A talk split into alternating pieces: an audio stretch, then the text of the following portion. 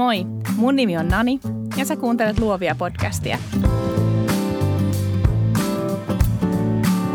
Luovia on podcast taiteesta, yrittäjyydestä ja luovuudesta, jota meistä kaikista löytyy.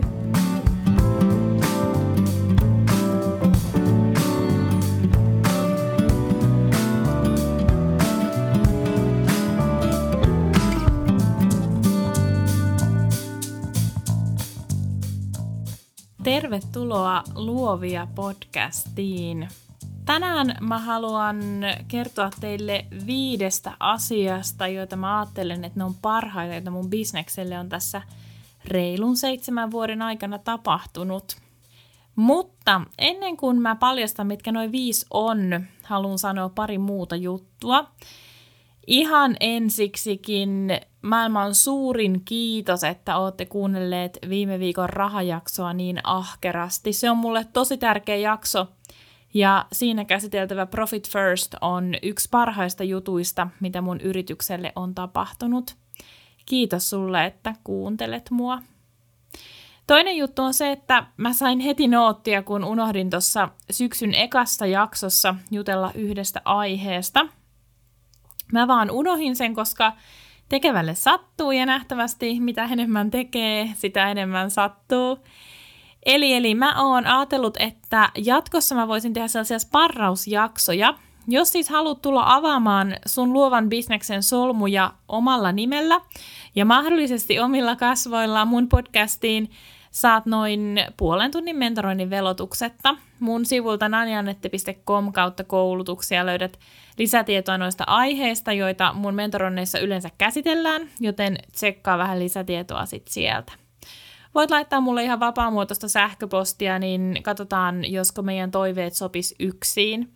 Tää podcast-sparraus voidaan tehdä joko livenä tai Skypellä, mutta tosiaan mene mun nettisivuille, niin löydät lisätietoa tästä. Mä laitan taas tuttuun tyyliin kaikki linkit jaksomuistiinpanoihin.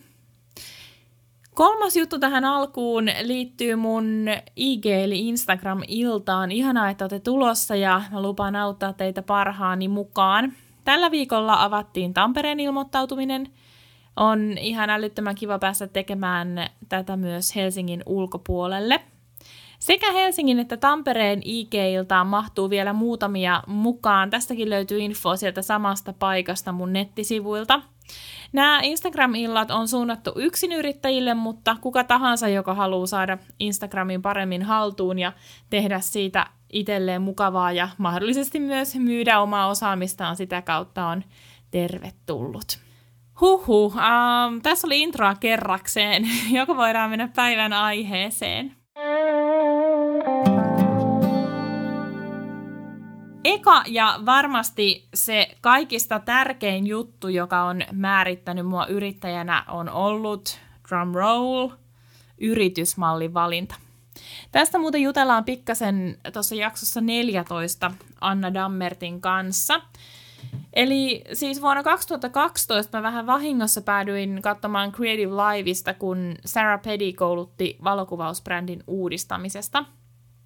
Hän puhui paljon siitä, kuinka keskittymällä asiakaskokemukseen ja asiakaspalveluun löytäisi enemmän merkityksiä työlleen kuin keskittymällä volyymiin, eli siihen, että tekee paljon yksittäisiä keikkoja esimerkiksi. Tämä kaikki resonoi mussa ihan valtavasti ja mä päätin siltä istumalta muuttaa useita asioita. Nyt 6 vuotta myöhemmin olen saanut jonkinlaisen muutosprosessin päätökseen ja olen hurjan tyytyväinen lopputulokseen. Kaikista hitainta taitaa kuitenkin olla muutos.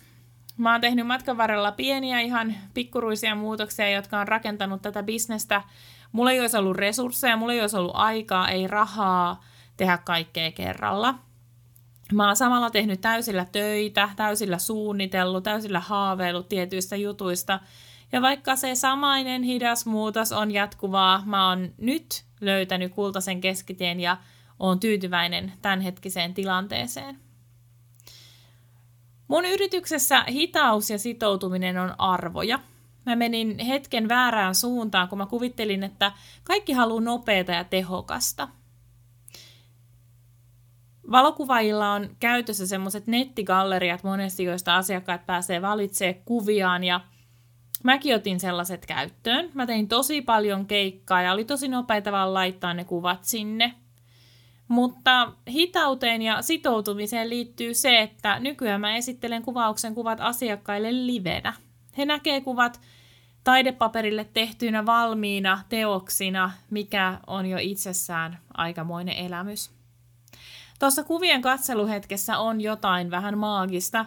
Mä ajattelen, että taiteilijana se hetki, kun mä näen asiakkaiden reaktiot heidän nähdessään kuvansa, on jotain aika ainutlaatuista. Se on myös maailman paras palkan lisä, ja mä en halua siitä enää koskaan luopua. Ja pienenä sivuhuomautuksena se on ihan pirun jännää, kun näkee sen reaktion asiakkaan kasvoilta. Mut hei, numero 1 oli siis toi Sarah Pettyn koulutus, jota mä aika vahingossa päädyin katsomaan, ja sen myötä sit yritysmallin valinta. Ei volyymiä, vaan uniikkia. Numero 2. Toinen bisnekseni pelastanut asia tapahtui reilu vuosi sitten, kun mä päätin vaihtaa kaiken suomeksi. Siihen asti mä olin tehnyt töitä välillä suomeksi, välillä enkuksi. Ja mä esimerkiksi kirjoitin useimmat blogitekstit suomeksi, mutta välissä saattoi olla tekstejä myös enkuksi. Usein mä kirjoitin saman tekstin molemmilla kielillä tai ainakin referaatin jutun loppuun enkuksi. Mun some oli myös sekakielinen. IG oli englanniksi. FB mahdollisti molempien kielien käytön, koska siellä on semmoinen kielisovellus, johon sä voit kirjoittaa molemmilla kielillä sun viestin. Ja sitten FB päättää sen perusteella, mikä on käyttäjän selainkieli, että kumman se näyttää.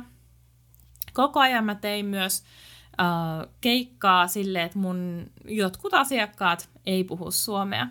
Tämä vaivasi mua siis vuosikausia ihan valtavasti, ja lopulta sitten muutamien henkilöiden avustuksella mä vaan olin raan rehellinen itselleni. Vaikka jotkut mun asiakkaat puhuu äidinkielenään englantia esimerkiksi, tai äidinkielenä vaikka italiaa, niin silti 95% mun asiakkaista puhuu suomea, ja nämä asiakkaat on kuitenkin niitä, jotka tuo sen leivän pöytään, ja mä haluan palvella heitä mahdollisimman hyvin. No, menetänkö mä kansainvälisiä seuraajia? Kyllä mä menetän. Menetänkö mä kuitenkaan yhtään asiakasta, joka jättäisi palkkaamatta, mutta sen takia, että mun blogi esimerkiksi on suomeksi? No mä en usko.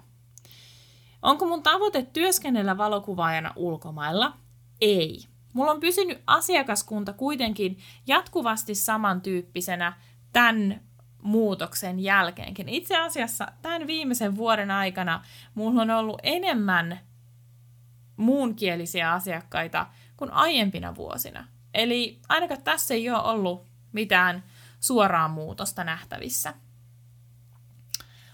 Itse asiassa mulla on olemassa katu- ja matkakuvaussaitti, tai kohta on olemassa, ja samainen IG-tili on enkuks. Jos joku joskus haluaisi palkata mut vaikka kuvaa koiraansa Norjaan, hän varmasti laittaisi mulle viestin, koska mä uskon siihen, että kuvien kieli on aina kansainvälinen. Musta tuntuu, että se, minkä takia mä ajauduin tällaiseen sekakieliseen kommunikointiin, johtui vähän alan standardeista, kun mä vuonna 2010 tulin markkinoille ja perustin esimerkiksi mun Facebook-sivun. Tuntui siltä, että mä yritin yhtä lailla miellyttää muita kuvaajia kuin potentiaalisia asiakkaita. Viime vuonna mä kuitenkin rupesin näkemään aina vain selkeämmin sen, että mun ei tarvitse miellyttää ketään muuta kuin itseäni ja niitä ihmisiä, jotka mä haluan asiakkaaksi. Ja yhtäkkiä tuntui siltä, että kaikki oli selvää kuin pläkki. Kun mä tein ton päätöksen, moni muukin asia loksahti paikoilleen. Mua on pyydetty puhumaan, kirjoittamaan, kouluttamaan. Musta on tullut parempi kirjoittaja, ja itse asiassa musta tuntuu, että mä oon löytänyt kirjoittamisen uudestaan, ja se on kuitenkin ollut mun ensimmäinen suuri luova rakkauteni. Vaikka mun viestintä on aina ollut aika järjestelmällistä, on tää suomeksi tekeminen tarjonnut loputtomasti mahdollisuuksia. Sen takia mä suosittelen valitsemaan sen kielen, jota omat asiakkaat puhuu, Tai sitten sen kielen, jota sun havittelemat asiakkaat puhuu, vaikka kyseessä olisikin joku 5-vuotissuunnitelma. Eli jos sä tähtäät kansainvälisille markkinoille, niin sit kannattaa miettiä, tekeekö suoraan ja ainoastaan vaikka enkuksi. Mä jotenkin ajattelen niin, että vaikka me oltaisiin kuinka sujuvia tahansa sillä vieraalla kielellä, ja vaikka meidän seuraajatkin olisi, on aina eri asia viestiä sillä unien ja haaveiden kielellä, ja se herättää ihmisissä aina paljon voimakkaampia tunteita. Äidinkieli on tosi merkityksellinen asia, eli numero 2 oli yrityksen kielen vaihtaminen suomeksi. Numero 3, parhaita asioita, mitä on tapahtunut bisnekselleni, on rutiinit. Tämä tulee olemaan maailman tylsin aihe, mutta yksi niistä tärkeimmistä. Mä oon näissä rutiineissa aika huono, mutta mä muutun koko ajan paremmaksi. Muutama vuosi sitten mä tajusin, että yrittäjyys on osittain sen takia niin raskasta, koska multa puuttuu kaikki rutiinit. Esimerkiksi 8–4 siisteissä sisätöissä on tosi paljon sellaisia rutiineja, joita ei välttämättä edes huomaa. Tällaisia on vaikkapa työmatka, aamukahvit työkavereiden kanssa, se tapa, jolla tarttuu päivän ekoihin töihin, viikkopalaverit, lounaalle meneminen ja vaikka mitä. Nämä rutiinit puuttuu monilta yksinyrittäjiltä ja etenkin, jos työskentelee kotota käsin, kuten mä teen. No sen lisäksi, että ne rutiinit puuttuu, on yrittäjän arki aikamoista sillisalaattia, ainakin mulla. Muistan, kuinka aikanaan, kun mä olin duunissa järjestöissä, mä inhosin kaikkea sitä sälähommaa, jota mun päivät oli täynnä. Mä tosi harvoin sain keskittyä täysillä työn substanssiin, sillä aina oli jotain paperin pyörittelyä tai muiden tulipalojen sammuttelua ohjelmassa. Mä pidin siitä, mutta silti se oli yksi syy siihen, miksi mä jäin yrittäjäksi. Ja voit vaan arvata, mitä mä nyt teen päivät pitkät yrittäjänä. No, sälähommia. Mä teen tosi paljon pieniä, sellaisia 5 minuutin hommia päivästä toiseen. On siis ihan luksusta, jos mä saan keskittyä vaikkapa editointiin tai koulutusten suunnitteluun useamman tunnin ajan. Mutta aika usein sellaista mahdollisuutta ei kuitenkaan ole. Ja sen takia rutiinit on ihan henki ja elämä. Tämän mä oon tajunnut kantapään kautta. Se on myös taottu mun päähän lekalla, eikä se ole siellä meinannut pysyä. Mä luulen, että impulsiivisella luonteella ja luovan työn tekemisellä saattaa olla jotain tekoa tämän asian kanssa. Multa kysytään usein vinkkejä aloitteleville yrittäjille. Mikä olisi se yksi vinkki, jonka mä voisin antaa? Se on tää. Ole järjestelmällinen ja sinnikäs. Ja tee joka päivä jotain pientä bisneksen eteen. Joka päivä jotain, joka tekee sen bisneksen ja sen sun tekemisen näkyväksi. Rutiinit automaattisesti, ainakin mulla itselläni, johtaa siihen, että musta tulee aika järjestelmällinen kaikessa, mitä mä teen. Ja järjestelmällisyys, ystävät, on paras erottautumistekijä. Jos me ollaan järjestelmällisiä siinä, mitä me tehdään, jos meillä on suunnitelma ja rutiinit, me kuulutaan aika pieneen vähemmistöön. Meillä on valtava etulyöntiasema niihin suurimpaan osaan. Tekisi mieli heittää tähän joku prosenttiluku, kuten 90. 90% kollegoista ei tee näin. Joka päivä, kun me tehdään joku pieni juttu, joka päivä, kun me tehdään työmme näkyväksi, joka päivä, kun me rakennetaan hommaa rutiinien avulla, me viedään meidän bisnestä eteenpäin. Välillä se on siis tosi rankkaa, mä tunnustan sen. Välillä olisi paljon kivempi vaan tehdä fiilispohjalta kaikki. Voisi editoida miten sattuu, vähän vaihtaa tyyliä kuvasta toiseen, varmuuskopioida, jos muistaa, voisi päivittää blogi, jos huvittaa, tai tehdä somesuunnitelma, jos sen jaksaa. Mutta mä uskon siihen, että jos mä eläisin näin, jos mä tekisin mun työtä näin, mun työ olisi paljon raskaampaa ja mun mieli väsynyt. Mä luulen, että silloin luovuudelle olisi itse asiassa vähemmän tilaa kuin silloin, kun se saa tarkat rajat. 3. on siis rutiinit. Ihan ehdoton juttu. Eroa on kuin yöllä ja päivällä siihen bisnekseen, jota mä pyöritin vähän miten sattuu.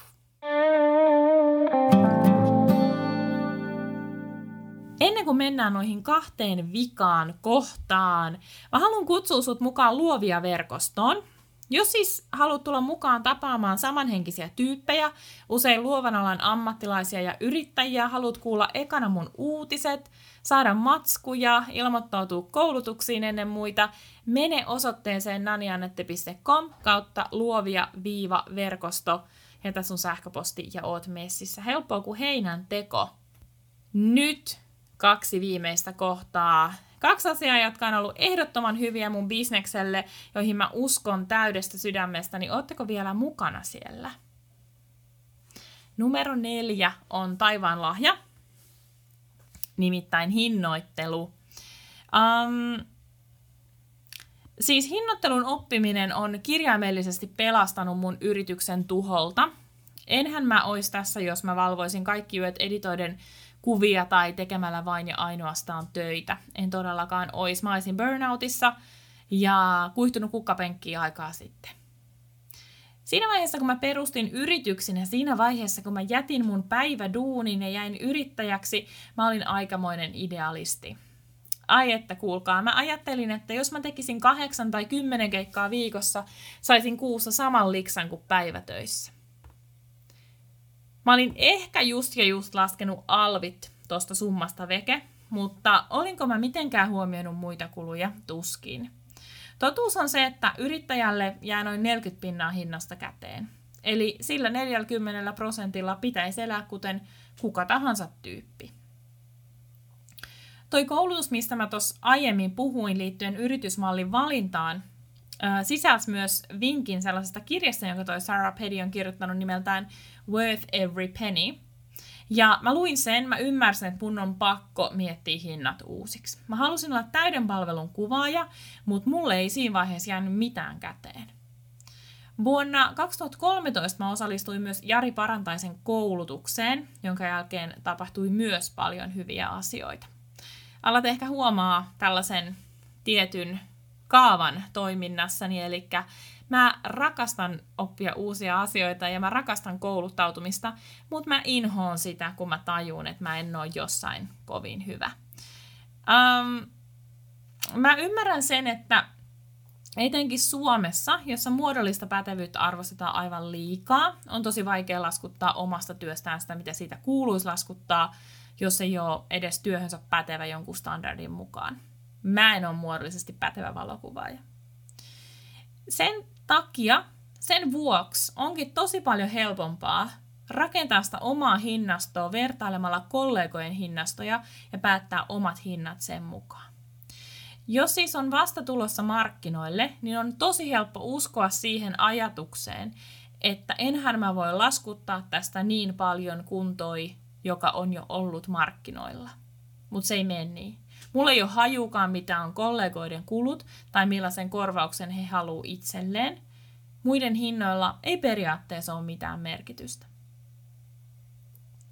Nykyään on tosi paljon hyviä kirjoja ja koulutuksia hinnoittelusta ja itse asiassa tässäkin podcastissa on tulossa hinnoittelujakso myöhemmin syksyllä. Hinnoittelu on matikkaa ja pokkaa. Matikkaa se on sen takia, että siinä pitää runtata ne luvut kohdalleen. Pitää tietää, paljonko työtä haluaa ja voi tehdä, paljonko haluaa korvausta ja paljonko on firman kulut. Toisaalta se on myös pokkaa, sillä oma arvo täytyy määritellä mutun perusteella. Ja sitten se hinnoittelun kaikista tärkein pointti. Se on muistaa se, että asiakas on se, joka validoi meidän hinnat. En minä itse, eikä ainakaan kollega. Parhaita asioita, joita mun bisnekselle on tapahtunut, numero 4, on hinnoittelun opettelu. Mä laitan muuten jaksomuistiinpanoihin tuon Sarah Pettyn kirjan lisäksi myös yhden Jari Parantaisen kirjan, vahva suositus molemmille. Oh my goodness, me ollaan jo viimeisessä kohdassa. Eli 5. vikakohta on mulle varmaan tietyllä tavalla se kaikista rakkain. Sillä yksi tärkeimmistä jutuista, mitä mun bisnekselle on tapahtunut, on ollut se, että mä oon hyväksynyt itseni just tällaisena kuin mä oon. Kehittymiskelpoisena yksilönä, mutta kuitenkin juuri tällaisena kuin mä oon. Ekat vuodet oli tosi rankkoja, koska se yrittäjän vuoden kierto oli niin vieras. Mä en tajunnut, kuinka paljon rahaa mun piti tienata, mä en osannut hinnoitella mun työtä, enkä ainakaan pystynyt säästämään mitään sukan varteen. Mä en myöskään osannut sanoa ei. Koska mä olin niin vaikuttunut monien hääkuvaajien töistä, mä rupesin kuvaamaan häitä. Koska mä näin mahdollisuuden pitkiin asiakassuhteisiin, mä buukkasin vastasyntyneen kuvauksia. Koska mä kuvittelin, että jokaisen on pakko tehdä paljon sitäkin, mitä ei halua tehdä, mä tein paljon sellaista, mitä mä en olisi halunnut tehdä. Mä oon tosi onnellinen siitä, että mä oon kokeillut kaikenlaista ja sitä kautta myös oppinut sen, mitä mä oikeasti haluan mun uraltani ja millaisia kuvauksia mä haluan tehdä. Mut come on. Mä aloitin kuvaamalla koiria ja nyt mun erikoisala on kaikki kuvaukset, missä on koiria. Ei tää nyt ehkä ihan kovin hankala päättelytehtävä olisi ollut. Mä oon tehnyt niin paljon virheitä tässä vuosien varrella, että niitä ei edes kannata ryhtyä laskemaan. Mutta samaan aikaan mä oon oppinut, että mä oon aika paljon enemmän kuin mun virheet. Koska täydellistä ei ole olemassa, mäkään en valitettavasti voi olla täydellinen. Joskus keikka on mennyt ihan penkin alle. Kuvissa tulee vaan ihan jees, jos edes sitä. Joskus asiakkaan kanssa ei ole synkannut, mutta siitäkin on selvitty. Mut kerran eräs asiakas soitti mulle ja haukkui mut puhelimessa maan rakoon. No tiedättekö mitä? Siitäkin noustiin. Osa virheistä ei ole lainkaan virheitä, tai osa virheistä ei ole meidän virheitä. Mutta kun me tehdään meidän omalla persoonalla töitä, niistä tosi helposti tulee virheitä. Pian alkaa tuntua siltä, että tää koko ammatin valinta on yksi iso virhe. Mut arvaa mitä? Kuka on luovan alan yrittäjä? Ei kuitenkaan ole aivokirurgi, astronautti, pomminpurkaja. Kukaan luovan alan yrittäjä ei työkseen pelasta henkiä. Ehkä henkisiä pelastuksia tapahtuu, mutta ei henkiä me ei pelasteta. Mulle on ollut elintärkeää oppia tää. Mulle on ollut elintärkeää oppia hyväksymään itseni. Oppia sanomaan ei ja kyllä. Ja tietämään, missä tilanteessa mikäkin on mulle ok. Ja sitten toisaalta myös ymmärtää se, että sanomalla mun oman mielipiteen, olemalla jotain mieltä jostain asiasta, mä karkotan osan ihmisistä ja miellytän vain osaa. Jos mä haluan ottaa kuvia, joista mä ensisijaisesti pidän itse, mun on hyväksyttävä se, ettei kaikki voi olla mun asiakkaita. On ymmärrettävä se, että mä silloin laitan isomman tunnelatauksen ja isomman henkilökohtaisen panoksen mun työhön. Ja silloin mun täytyy määritellä, mitkä on ne mun omat rajat. 5. kohta on siis itsensä hyväksyminen. Nämä on pitkiä prosesseja. Ja musta tuntuu, että mäkin olen vasta ihan alussa siinä.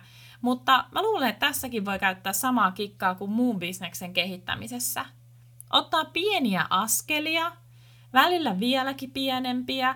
Ja sitten kun alkaa hahmottaa, että minkä tyyppisille töille haluaa olla uskollinen, niin mä luulen, että sä tuut viehättää niitä töitä janoavia asiakkaita. Mut hei, jos tästä podcastista otat mukaasi vain yhden ajatuksen, se on tää. Sä oot tarpeeksi. Mä kirjoitin tästä Instagramiin vähän aikaa sitten, mutta mä aion nyt sanoa sen myös ääneen. Sä riität. Sun tarina ja haaveet ja toiveet sun uralle on tarpeeksi. Sun, mun eikä kenenkään meidän kollegan tarvitse hamuta jatkuvasti enemmän. Tulee olemaan kausia, jolloin me ollaan pettyneitä itseemme tai meihin petytään. Kaikki ei mene putkeen eikä jotenkin ne meidän jutut ei tunnu resonoivan kenessäkään. Silloinkin me ollaan tarpeeksi, silloinkin me riitetään. Sä riität, sus on kaikki. Ja sus on paljon enemmän. Mä toivon sulle kaikkea hyvää. Kiitos, että kuuntelit mua taas. Jatketaan luomista. Moikka!